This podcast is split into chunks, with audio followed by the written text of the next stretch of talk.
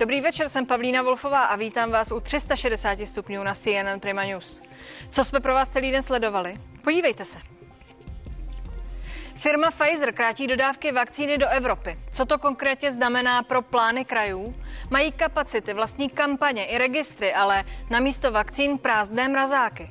Jak bude očkování pokračovat, řekne šéf Asociace krajů Martin Kuba. Řada velkých firm má svůj vlastní očkovací plán, možnosti i zájemce z řad zaměstnanců.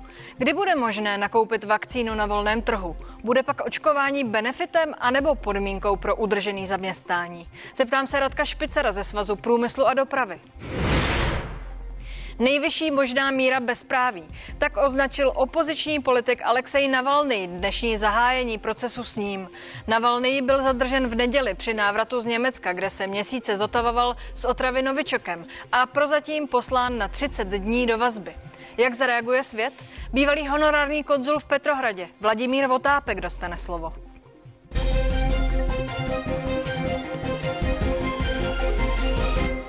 Zaregistrovaní seniori dnes vyrazili do nemocnic za očkováním. Ne všude to ale šlo hladce. V nemocnici v Brně se navíc objevili lidé dožadující se očkování i bez objednání. Jiní zase vzdávali dlouhá čekání ve frontě, protože nepřišli na řadu ve stanovený čas. Zažil to i manželský pár v Tomajerově nemocnici v Praze.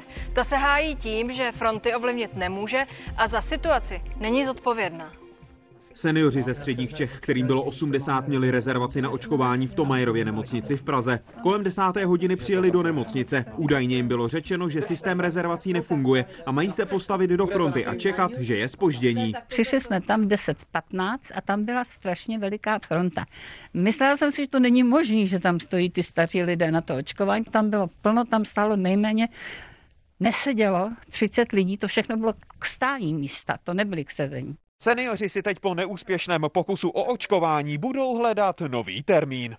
Tomajerova nemocnice naočkovala přes 200 seniorů. Za fronty nemocnice podle svého mluvčího nemohla. Nejdříve je nutné uvést, že očkovat seniory nad 80 let jsme začali dnes a to už od 7 hodiny raní. Bohužel se nám v průběhu dne několikrát stalo, že někteří lidé k nám dorazili o hodinu až dvě hodiny dříve a to před objednaným časem, který měli zarezervovaný. To způsobilo zbytečné fronty, které jsme dopředu nemohli jakkoliv ovlivnit. Situace se však později zlepšila a očkování probíhalo nadále plynule. Fakultní nemocnice u svaté Ani v Brně. Někteří seniori, kteří nebyli zaregistrováni, prý tady ráno na chodbě seděli několik desítek minut a odmítali odejít. Jak tvrdili, půjdou prý, až když dostanou vakcínu což bohužel není možné. Také se stalo i to, že na vrátnici přišel senior v doprovodu opilého syna a ten se dožadoval rovněž na očkování. A například seniorka, které je 87, je registrovaná, ale nemá termín, tak to byla neúspěšně zkusit osobně do nemocnice. Kdyby náhodou to šlo, když už jsem tady, když už jim nevybude, protože tady třeba teď volala několik lidí a to nejsou tak když jsem tu zaregistrovaná, proč by mě nemohli vzít? Nejde to. Podle informací na Twitteru chytré karantény se v rezervačním systému k dnešní 13. hodině na očkování registrovala téměř polovina seniorů nad 80 let, kteří nežijí v domovech seniorů. Jedná se o více než 159 tisíc registrovaných seniorů nad 80 let, přičemž více než 51 tisíc z nich má i svůj termín na očkování. Jaroslav Gavenda a Michal Janotka, CNN Prima News. Martin Kuba, hejtman jeho českého kraje, je ve vysílání. Dobrý večer, pane hejtmane. Hezký večer. Dík, že jste s námi. Eh, slyšel jste reportáž, asi není překvapivé to zmatení. Ti lidé jsou ve složité situaci. Souhlasíte?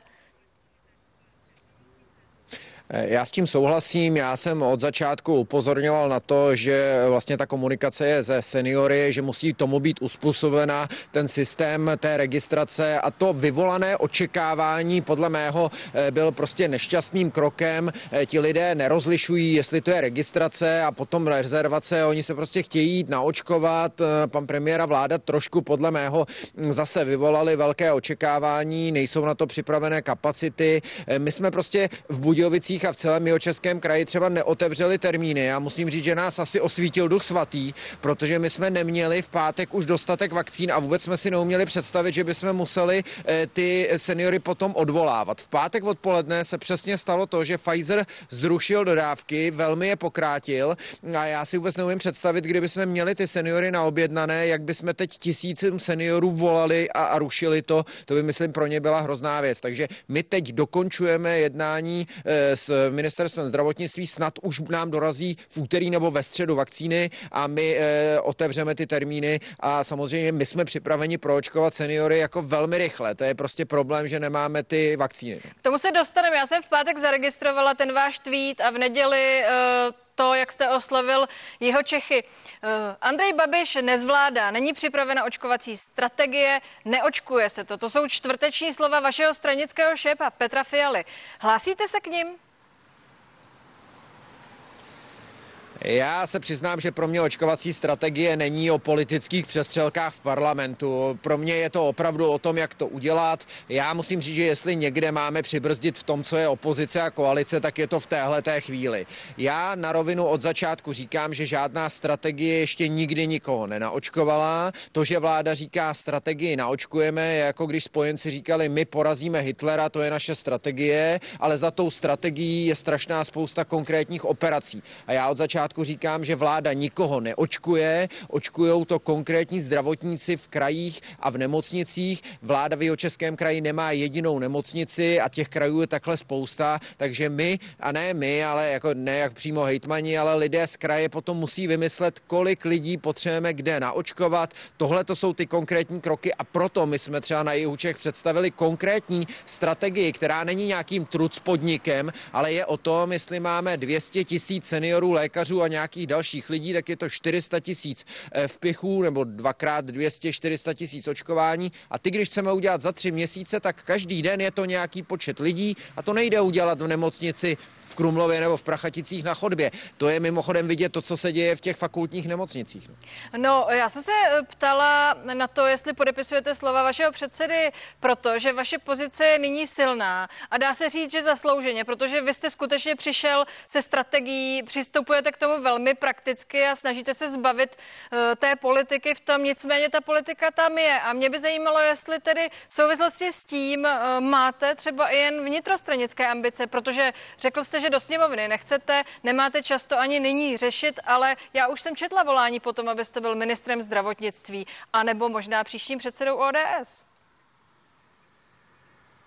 Já opravdu teď fakt nemám čas tohle to řešit. Já jsem se vrátil eh, odpoledne z eh, okresních měst, teď jsem se vrátil z našeho očka, které zítra otevíráme. Mám strašnou radost z toho, jak se to povedlo. Eh, kdo chce, ať se podívá u mě na Facebooku nebo na Twitteru na virtuální prohlídku. My jsme připravili očkovací centrum a já dneska na rovinu říkám, jestli nám někdo přiveze do Jižních Čech vakcíny, tak u nás jsem včera kontroloval, máme zaregistrováno asi 8,5 tisíce seniorů a já na rovinu říkám, že my za 8 dní jsme bez problémů schopni je naočkovat a můžeme pokračovat jakoby dál. Eh, bohužel ta situace je teď komplikovaná dodávkou těch vakcín a znovu, já tu nechci říkat, je to chyba mm, eh, pre, premiéra Babiša, je to chyba ministra, mě to prostě hrozně mrzí, mě to i trochu mrzí z pohledu Evropy, protože jestli si myslím, že na něčem Evropa mohla dát euroskeptikům jako jasný signál, ty jsi Evropan a my za tebou stojíme a ta Evropa je nejsilnější jako kontinent, tak já mám pocit, že to není nic jiného než to očkování. To, že zrovna do Evropy teď drhnou dodávky, je podle mého velmi nešťastné. A znovu říkám, jestli Evropa euroskeptikům někde mohla ukázat, hele, teď to jako zafunguje, teď budete hrdí Evropané, tak tady. A to mě teda osobně připadá, že to není úplně zvládnuté. No a když už jsme u toho, eh, narážím na to, že dávky, které eh, jeden den pro kraj dostanete, jak jsem sledovala, vyučkujete za dva, tři dny a dál stojíte a čekáte. Eh, psal jste 8. ledna, čau vládo, máme prázdný mrazák a nemáme čím očkovat. Víte vy teď, kdy dostanete vakcíny a hlavně, kolik jich bude? Celý, celý víkend jsme se to snažili zjistit a chápu, že je to samozřejmě teď tou složitou situací, kterou vlastně asi vyvolal Pfizer. Eh, teď nějak v podvečer jsme dostali informaci, že dostaneme nějaké dávky, bohužel nám jako jednomu z krajů, nevím, jak jsme si to zasloužili, prostě budou kráceny, eh, dostaneme místo 6-3, je tam více krajů, které budou kráceny, některé zůstávají, já se tady prostě nechci hádat o každou krabici, je to ale o tom, že dostaneme 3,5 tisíce, teda zhruba dávek a to je pro nás opravdu práce jakoby na pár dnů. Mm, problém je, že my už musíme počítat také s tím, že během, já nevím, deseti dnů budeme muset začít přeočkovávat ty lidi, které jsme očkovali jako v první fázi a to je to, proč já chci mít připravená ta vakcinační centra, protože my budeme muset pořád postupně zrychlovat. Jestli si někdo nastaví teď vakcinační centra, která naočkují třeba, já nevím, pět tisíc lidí za 21 dní a pojedou furt stejným tempem, tak musí počítat s tím, že stejných pět tisíc lidí budou přeočkovávat další 21 dní, takže 42 dní pořád jednu skupinu. My potřebujeme pořád jako přidávat a zrychlovat. Proto od zítřka otevíráme mm, první očko, eh, to velk, vysokokapacitní, pracujeme na dalších. Teď budeme seniory očkovat v nemocnicích, protože my jich tam bez problému naočkujeme 200, 250 třeba za den, když budeme mít vakcíny. V celém kraji jsme schopni očkovat třeba 1500 denně, ale pomalu potřebujeme navyšovat tak, abychom dokázali jít v tom jakoby vysokém průtoku někde kolem třeba 6, 8 a třeba až 10 tisíc za den. V případě, že tedy budou eh, ty vakcíny, čemu všichni společně věříme. Vy jste byl jedním eh, z prvních, kdo tu myšlenku vyslovil. Očkování velkými zaměstnavateli. Jak daleko jsme eh, v této situaci od této mety podle vás?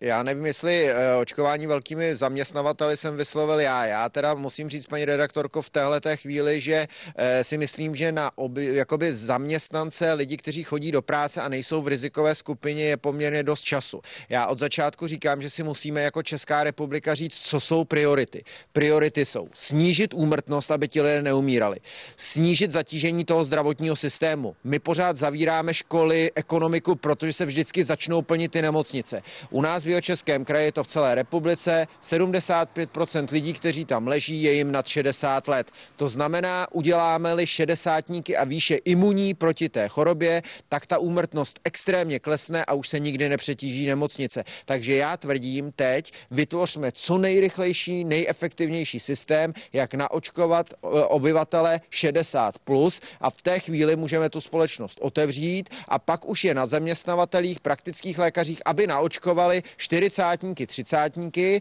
pak bude, možná budeme mít vyšší nemocnost, ale rozhodně nebudeme mít vysokou úmrtnost a nebudeme muset zavírat um, tu ekonomiku. Takže já mám pocit, že na očkování ve firmách je zatím poměrně dost času a bylo by nefér vůči těm šedesátníkům, sedmdesátníkům a osmdesátníkům teď očkovat nějaké 30-40 leté e, lidi. To prostě není podle mého možné ani správné. Pojďme se zeptat, co si o tom tež myslí Radek Špicar, viceprezident Svazu průmyslu a dopravy, který se k nám eh, také připojil. Dobrý večer, pane Špicare.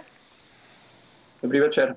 Eh, vy už eh, na tom pracujete. Pokud se nepletu, tak jste se dohodli s ministerstvem zdravotnictví na tom, že velcí zaměstnavatelé poskytnou vlastně své kapacity pro to, aby tam mohlo být prováděno plošné očkování. Je to tak?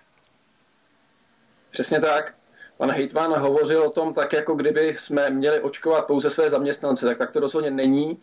My jsme naše eh, očkovací kapacity nabídli pro státní očkovací kampaň, tak aby důchodci, například ti 80 plus, nemuseli z Mladé Boleslavy cestovat někam úplně jinam, když mají Škodu auto připravenou očkovat ve svém vlastním městě. Od kdy by to mělo začít fungovat, pane Špicare? My jsme o tom jednali několik týdnů s ministrem Batným, ta jednání byla velmi vstřícná, velmi přátelská. Výsledkem těch jednání je, že do toho státního očkovacího programu budou moct ti velcí zaměstnavatele, který, kteří jsou na to už tuto chvíli připraveni vstoupit od května. Pane hejtmane, eh, zdá se vám zaprvé, že je reálné, že už od května bude probíhat nějaké celoplošné zase větší očkování a za druhé, že tohle může pomoct celé té očkovací záležitosti, když se otevřou ještě další mikrocentra eh, u velkých zaměstnavatelů? Eh, samozřejmě takhle, jak to popisujeme, tak se vlastně bavíme o tom, že je to další očkovací centrum, které bude pouze situováno ve Škodovce. To je trochu něco jiného, tam nemá ani cenu, jestli ho otevře zaměstnavatel nebo ho otevře v O2 aréně soukromá firma. To je prostě další očkovací centrum eh, a říkáme, že ten zřizovatel je trochu jedno. Já nevím, jestli v květnu hm, a kolik bude vakcín. My máme napočítáno, kdyby jsme dostávali dostatek vakcín, eh, tak máme třeba do června naočkované všechny ty rizikové skupiny a já potom tvrdím, že by bylo dobré, aby se maximum očkování už přesunulo na praktické lékaře, protože upřímně řečeno, eh, ty nemocnice jsou zatížené testováním, jsou zatížené péčí o, o mm, covidové pacienty a ještě dlouho budou, takže pro nás je teď lepší, eh, když bych použil sportovní tématiku, udělat sprint, eh, vlastně zapnout ještě na čtyři měsíce, naočkovat opravdu ty, které potřebujeme, kteří nakonec blokují ty nemocnice, když se nakazí a potom, jestli už se naočkuje třicátník nebo čtyřicátník v červenci a nebo v srpnu u svého praktického lékaře, když ta vakcína už bude mm, vlastně jednoduše distribuovatelná, tak tam mám pocit, že už není nutné držet v provozu eh, ta vysokokapacitní centra, která prostě budou požadovat zátěž celého toho zdravotního personálu. Takže já bych preferoval jako rychlý sprint ve stylu toho Izraele. Eh, to asi nikdo nerozporuje. Radku Špicer, Škoda Auto už před Vánoci oznámila, že má svůj vlastní očkovací plán a vybuduje si svá centra. Eh, tam pracuje strašná spousta lidí. Kdy si budou podle vás, když eh, budeme vycházet z toho, co říkal pan Hejtman, moci firmy třeba obstarat svoje vlastní vakcíny, nakoupit si je někde na volném trhu a s nimi svoje lidi očkovat mimo ten systém? Takže kromě té eh, naší první ambice, to znamená pomoci státu eh, s eh, tím sprintem očkovacím, jak tomu říká pan Hejtman, Máme ještě další ambici a to pomoci státu s tou komunikační kampaní, kterou v tuhle chvíli považujeme za velmi nedostatečnou. My samozřejmě nástroj interní komunikace v našich firmách a máte pravdu, paní redaktorko, Škoda Auto má více než 30 tisíc lidí. Jsme schopni občany motivovat k tomu, aby se očkování nebáli a aby se očkovat nechali. A tou třetí věcí, na které nám také záleží, je samozřejmě možnost dostat se k vakcíně, eh, lidově řečeno po vlastní ose a proočkovat naše zaměstnance. Eh, jednotlivé firmy, jich několik, které se to mohou dovolit v tuto chvíli, jednají přímo s výrobci, eh, nicméně žádný daný termín pevný nedostávají, to znamená, tady se skutečně bavíme o termínu, který přijde za mnoho měsíců, protože to, co ty firmy od výrobců slyší, je, že ty desítky milionů vakcín mají v tuhle chvíli prioritně objednané státy a pro výrobce je skutečně eh, tou hlavní ambicí pokrýt jejich poptávku a potom teprve uvolnit na trh eh, pro podniky další vakcíny. Pane Hejtmane, velmi stručně krátce, jak to do budoucna vidíte s vakcínami? Umíte si představit, že by třeba kraje výhledově jednou je mohly schánět nějak jinak než přes stát? Půjde to vůbec? Já nevím, teď jsme v situaci, kdy vlastně objednávala Evropská unie, objednávali stát, samozřejmě jsme v situaci, která je na začátku, je velmi vyhrocená. Já, když o tom mluvím se všemi kolegy, tak samozřejmě všichni se snaží očkovat co nejrychleji eh, a, a vlastně pomoct těm svým, nebo v těch svých krajích vlastně k tomu, aby to bylo proočkováno co nejdříve. Eh, paní redaktorko, jestli se mě ptáte, jak bude situace za půl roku, já myslím, že eh, jsme všichni vystaveni jako v téhle té době novým situacím a já se nerad stavím do pozice politika, který tady predikuje, jak to bude za půl roku. Pro mě je teď podstatný vědět, kolik od státu dostáváme vakcíny na budoucí 3-4 měsíce. To je podle mého úkol státu. To je ta strategie. Prostě dodejte nám ty vakcíny. My to potom dokážeme jako provést. Zařiďte dobrý kvalitní registr, tak aby my jsme z něj mohli jednoduše ty lidi natahovat podle věku. Otevřeme-li 300 míst, aby se nám hned 300 nejstarších, kteří jsou tam evidováni, automaticky natáhli, poslalo jim to SMS-ku, ať to může prostě odsýpat a jak to bude vypadat s vakcínami za půl roku, netroufnu si vůbec odhadovat. Děkuji vám, pane hejtmane, za váš čas a přeji pěkný večer. Děkuji a hezký večer z Budějovic. Radku Špicere, jak se vám, člověku z biznesu, jeví celá ta očkovací strategie, respektive její praktické provádění?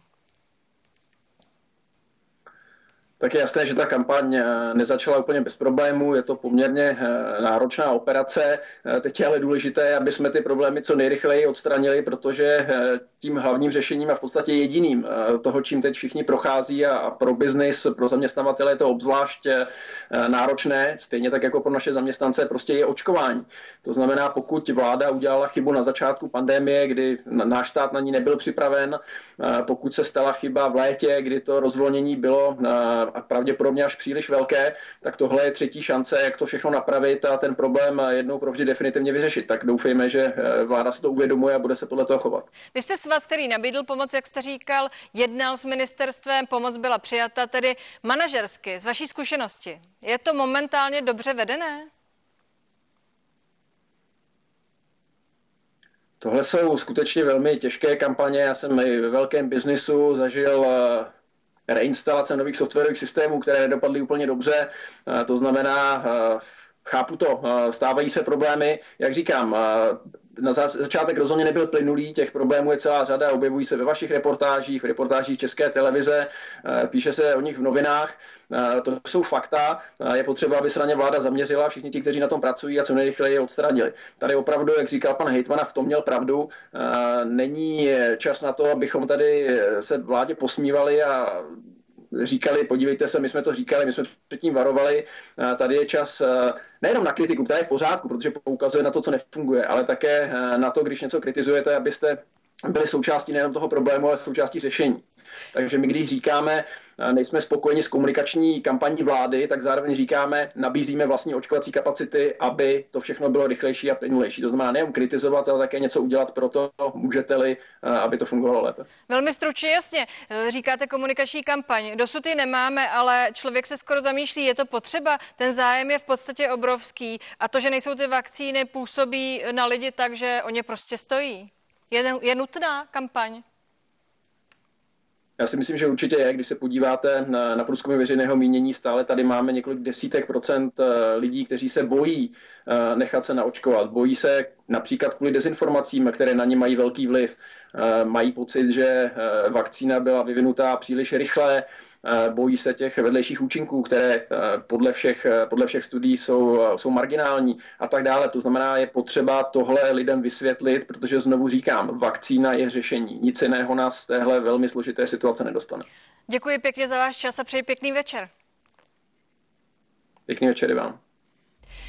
Už jsem viděl hodně případů výsměchu spravedlnosti, ale ten děda ve svém bunkru se očividně tolik všeho bojí, že roztrhal trestní zákonník a hodil ho do koše.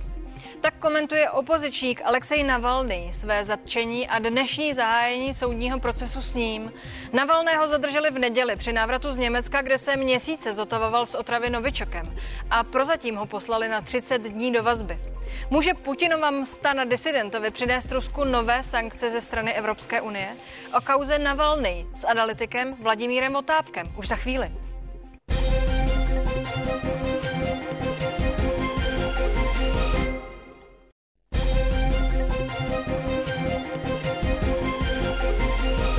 360 stupňů je zpátky, dík, že jste s námi. Nejméně na měsíc poslal dnes soud do vazby ruského opozičního předáka Alexeje Navalného. Politik označil už zahájení procesu za nejvyšší možnou míru bezpráví. Hlasitého kritika prezidenta Putina zadržela policie v neděli krátce po návratu z Německa, kde se zotavoval s otravy Novičokem. Navalny čelí v Rusku obvinění ze systematického porušování režimu podmíněného trestu, který mu byl dříve uložen za údajnou spronevěru. Zatčení kritizuje řada západních politiků, včetně českého ministra zahraničí Tomáše Petříčka. Představitelé Evropské unie dokonce vyzvali k diskusi o uvalení nových protiruských sankcí. Mým hostem je Vladimír Votápek, bývalý honorární konzul v Petrohradě. Dobrý večer, vítejte Hezký večer, tu. generální konzul. Promiňte, generální konzul. Pokud eh, Přistoupíme na to, že existuje důvodné podezření, že eh, Novičokem otrávil Navalného v úvozovkách ruský režim. Pak to, eh, co vidíme teď během 24 hodin, se zdá, že se vymyká i obvyklým ruským příběhům, nebo ne? No, vypadá to jako masivní zneužití práva, překroucení práva, jestli chcete, a vypadá to jako projev velké nervozity na straně vládní moci. Co tím myslíte konkrétně? Eh, no upřímně řečeno, všechny ty akce, které moc, které Kreml dělá proti Navalnému, jenom zvyšuje jeho popularitu, jeho známost, a to jak na mezinárodním fóru, tak uvnitř Ruska. Eh, z hlediska Kremlu jsou to zcela kontraproduktivní kroky. Eh, vůbec nechápu, proč mu takovýmhle způsobem jak si narůstají jeho aureolu, protože jestli něco ruský národ miluje, tak jsou to, jak jsou to mučedníci. To znamená, pokud Navalný skutečně bude trpět ve vězení zcela zjevně nespravedlivě, no tak mu to přidává popularitu, přidává mu to politickou sílu. Fakt je, že Rusko eh, nemohlo mít žádný zájem na tom, aby se Navalny vrátil. Dělalo proto všechno, aby se nevrátil. Navalny mohl říct, uh, něco tam na mě uší, budu znovu stát před soudem, uh, budeme řešit věci, které se nikdy nestaly. Já se tam nevrátím. On se vrátil. Sledujeme hrdinu podle vás? Uh, ano, je to, je to charakterový list pana Navalného, který on prokazuje už delší dobu. On celkem systematicky šel do situací, ve kterých viděl, že bude vždycky zadržen a uvězněn někdy na týden, někdy na delší dobu. Dnes je to tedy poprvé, kdy bude pravděpodobně uvězněn na několik let, protože e, Rusové nebo Kreml mu zjevně hodlá změnit ten už odpikaný trest podmíněného odnětí svobody na reálné odnětí svobody, což je pra, z právního hlediska e, docela salto mortále. A on věděl, do čeho jde, ale upřímně řečeno, on jde i do rizika fyzické likvidace, protože to, že eh, protivníci Kremlu ve vězeních umírají, to není v Rusku vůbec nic nového. A jestliže se ho režim už jednou pokusil zabít, tak nemá žádnou jistotu, naopak může celkem s jistotou počítat v tom, že se to Kreml pokusí znova. To znamená, Kreml se vracel do Ruska, teda, pardon, Navalný se vracel do Ruska nejen svědomím tím, že půjde do vězení, ale že mu reálně hrozí smrt. Pak se samozřejmě člověk musí ptát, proč to Navalný dělá. Věří tomu, že eh, se ta celá situace může otočit a že se mu třeba splní ty sny, které už mnohokrát eh, se pokoušel naplnit a totiž eh, postavit se nakonec do čela Ruska? Že, sun, že dokáže sesadit Putina? Zjevně je to člověk, který v sobě má tuto vůdcovskou ambici. Tím se mimochodem zásadně liší například od momentálního vůdce běloruské opozice paní Cichanovské, která tedy dala přednost osobní svobodě a péči o vlastní rodinu. A já jsem ten poslední, kdo by to vyčítal je to úplně normální, že se zachovala tak, jak se zachovala. Nicméně ti lidé, kteří tvoří dějiny, se chovají tak jako pan Navalný. Na toho se tedy díváme, na hrdinu, který tvoří eh, dějiny. Eh, dojde za to k uvolení nových sankcí na Rusko ze strany Evropské unie, domníváte se? To upřímně řečeno není jisté, je to možné. Většina evropských politiků tak hovoří, jako by sankce na Rusko být uvaleny měly, ale já jsem přesvědčen, že to budou opět symbolické sankce, bezzubé sankce, které Kremlu a ruské elitě vůbec nevadí. Takže ano, formálně si myslím, že nějaké sankce budou uvaleny, Domníváte nebo minimálně se, budou prodlouženy. všechny země Evropské ano, unie, protože to je podmínka. Ano, takže, to, takže proto tam dávám ten podmínující způsob, že to není jisté v současné době, ale jistě to přispěje minimálně k tomu, že ty současné sankce nebudou odvolány. Ale ještě jednou, ty současné sankce Kremlu vůbec nevadí, eh, takže věřím, že ani kdyby byly uvaleny nějaké nové, podobné sankce, podobně neúčinné sankce, eh, tak by to Putina nějak nerozhodilo. Pojďme se vrátit ještě do příběhu přímo pana Navalného. On se 29. prosince loňského roku objevil na seznamu hledaných osob právě kvůli porušování podmínečného trestu. Jak se vůbec dostane Navalný, o němž všichni vědí, kde je a proč tam je na seznam uh, hledaných osob? Ano, dostal se do takového rozisku, to znamená na seznam hledaných osob. Je to právní krok, který je velmi, velmi neobvyklý dokonce i v ruském právu. Eh, běžně ten, kdo se vyhýbá nástupu trestu nebo splnění nějaké povinnosti uložené soudem, tak se tady ten seznam dostat může. To se může dostat i v České republice, ale s výjimkou toho, když se jedná o osobu odsouzenou k podmínečnému trestu odnětí svobody. Eh, ten což člověk, až dosud Navalný je. Ano, což eh, Navalný až dosud je. Teď ponechme stranou, že celý ten soud s ním byl vykonstruovaný, ta kauza takzvaná Ifriš Roše, ale formálně vzato je to nebo tedy vlastně už není, protože podmíněný trest mu vypršel v prosinci minulého roku. Takže dneska je to osoba, která už prošla to období a vlastně bude souzen po druhé za to samé, což není úplně v souladu s evropským pojetím práva.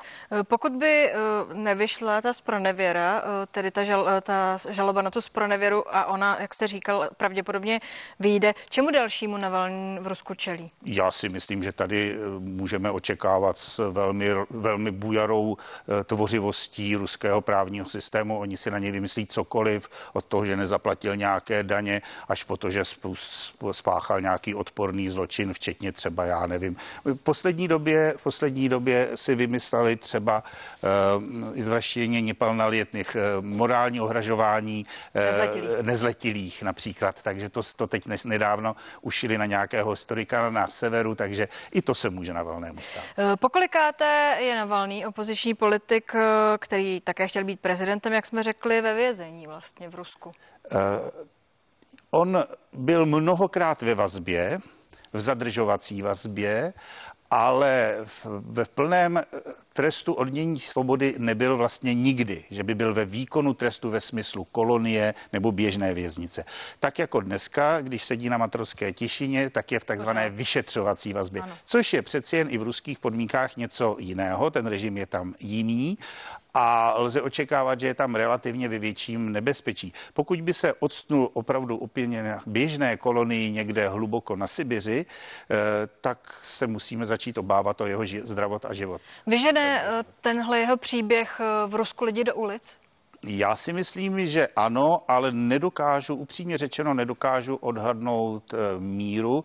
E, Navalný má tvrdé jádro stoupenců, kteří určitě půjdou protestovat. Už dnes protestují. V Petrohradu byly zadrženo několik desítek osob, takže jsem přesvědčen, že v Moskvě, v Petrohradu a v řadě velkých měst budou protestující, ale neumím odhadnout, zda jich budou tisíce, desetitisíce nebo statisíce. Kdy naposledy byly tisíce v Rusku v ulicích slyší na to jakkoliv ten režim? Tisíce to už je hodně dlouho, protože režim si dává velmi dobrý pozor, aby lidi zastrašoval. E, vyloženě víc než 100 tisíc masová demonstrace byla tehdy, když e, prezident Putin nechal sfalšovat parlamentní volby.